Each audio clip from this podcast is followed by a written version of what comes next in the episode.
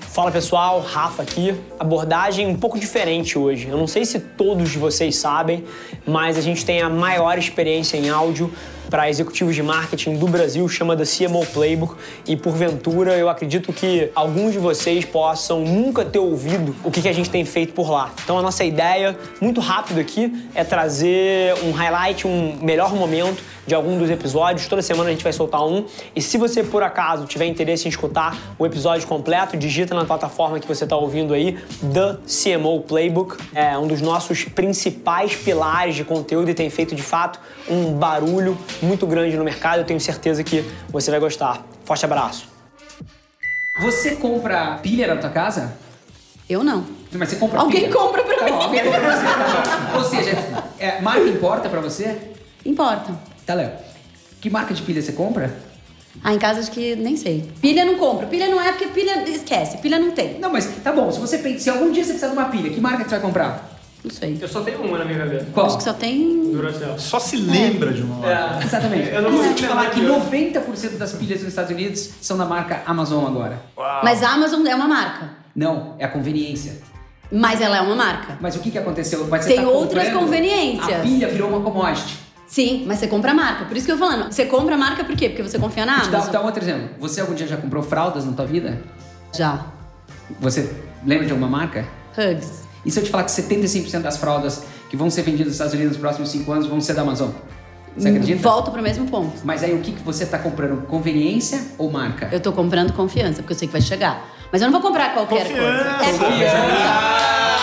Mas é a marca. Mas é o pilar da marca. Continua sendo a marca. Se tiver um cara com o mesmo alcance, a mesma conveniência e não for Amazon, talvez eu não Ô, compre. Mas a Renata, confiança- isso tem conexão direta com o que você estava falando no painel. Quando você deu o exemplo do CRM, a marca como um helper para o consumidor. Então, assim, eu entendo o, o lance do no label, eu entendo o lance da conveniência, mas aqui eu acho que tem essa junção. Você trouxe os elementos, né? A marca como um, um fomentador e tem um pacote aí Não, também. não, label mas vira se a label. Ah, Natura fizer cerveja, eu compro da Natura. Por cara. quê? Porque ela me transmite confiança. Mas é um label. O no label vira label. E eu entendeu? adoro, eu adoro o fogo que tá na mesa. Mas puta que pariu, vocês estão falando a mesma coisa. não, não. Na última linha... assim, É a mesma vocês coisa. estão debatendo o como aqui como. no meio. Mas na última linha, a marca é só um veículo, né? Pra gerar confiança, pra gerar conveniência e tudo isso somado. Mas, ah, cara, assim, já botamos na mesa porque estamos sentados aqui, né? Mas ó, a gente tá falando dos algoritmos das marcas agora. E aí eu devolvo pra vocês como lideranças de marcas aqui. Qual é o algoritmo de vocês? Porque desde o início, quando a gente falou de construção de marca e conveniência, assim, assim remete à jornada do consumo, tudo aquilo que a gente tá cansado de saber, de conhecimento, de insights. Mas de fato, me- o cenário ele é complexo. Qual é o algoritmo da Natura, da Velar? Posso pegar aqui, fazendo uma âncora pra gente construir em cima? A gente tá debatendo aqui, pô, o social dilema, abre aspas, o absurdo que é você usar os meus dados e, e etc. Cara, eu acho que a gente tá num momento de confusão como sociedade, que é o seguinte, a gente tá preocupado com a nossa privacidade, sendo que eu tenho certeza que a gente não liga tanto pra nossa privacidade assim. De jeito nenhum. Cara, não liga. É parte do deal. É, é parte do deal. A gente quer conveniência, a gente quer o preço baixo, a gente quer a marca entregando o que a gente precisa. E se o preço disso for um algoritmo saber quem eu sou, eu quero isso. Exato. E aí existe um politicamente correto aqui de isso é meu, você tá pegando e eu não sei. Que, cara, é uma confusão de 2020. Tenho certeza que em 2025 a gente não vai estar debatendo isso. Espera. Ou a próxima geração que vai vir por aí vai falar assim, Não tudo liga bem, pode mesmo. pegar. É. O que, que você vai me dar em troca? Porque no final do dia, o que... Vai virar moeda. Exatamente. Perfeito, O que perfeito, a tecnologia né? tá fazendo é isso, ela tá Perfeito. te dando a opção.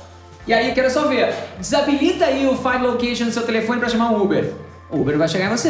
E aí, como é que você faz? Você dá o dado, não dá o dado, dá o dado, não dá o dado, e aí vai a pé. Você que tem 22 anos vai começar a receber propaganda de fralda. Exato. Não, mas ó, eu acho que o que falta é um pouco de transparência, cara. né? As pessoas precisam sacar, pô, eu topo, vou dar meu dado, vou dar minha location.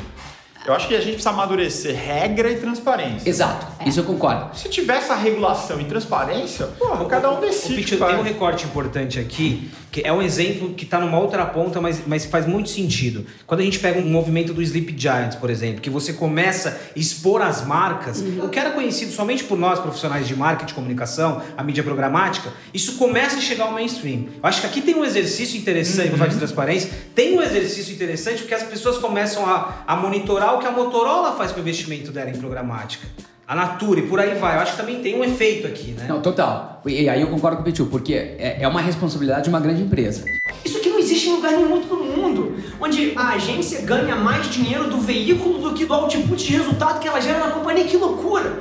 Então, assim, quando eu falo que a agência é uma desgraça, é o modelo. E, assim, cara, profissionais brilhantes, a publicidade brasileira, o mundo criativo das agências, é o mais criativo do mundo. Sem dúvida. E a provocação aqui que eu faço, que é um apelo para todos os colegas de indústria, é deixar a cabeça de intermediário para fora. O mundo é dos protagonistas, então se você vai se plugar numa empresa, que você seja um protagonista na estratégia dela, que você tome risco junto com ela, que você traga para mesa coisas que ela não tem nem interesse nem competência em desenvolver internamente. Isso é o papel de um protagonista. Então, o meu voto aqui, inclusive, talvez nos próximos 10 anos, vai ter que abandonar esse nome porque a agência no seu cerne significa intermediário e o mundo de 2020 não permite esse tipo de emprego. Essa é um pouco a minha cabeça.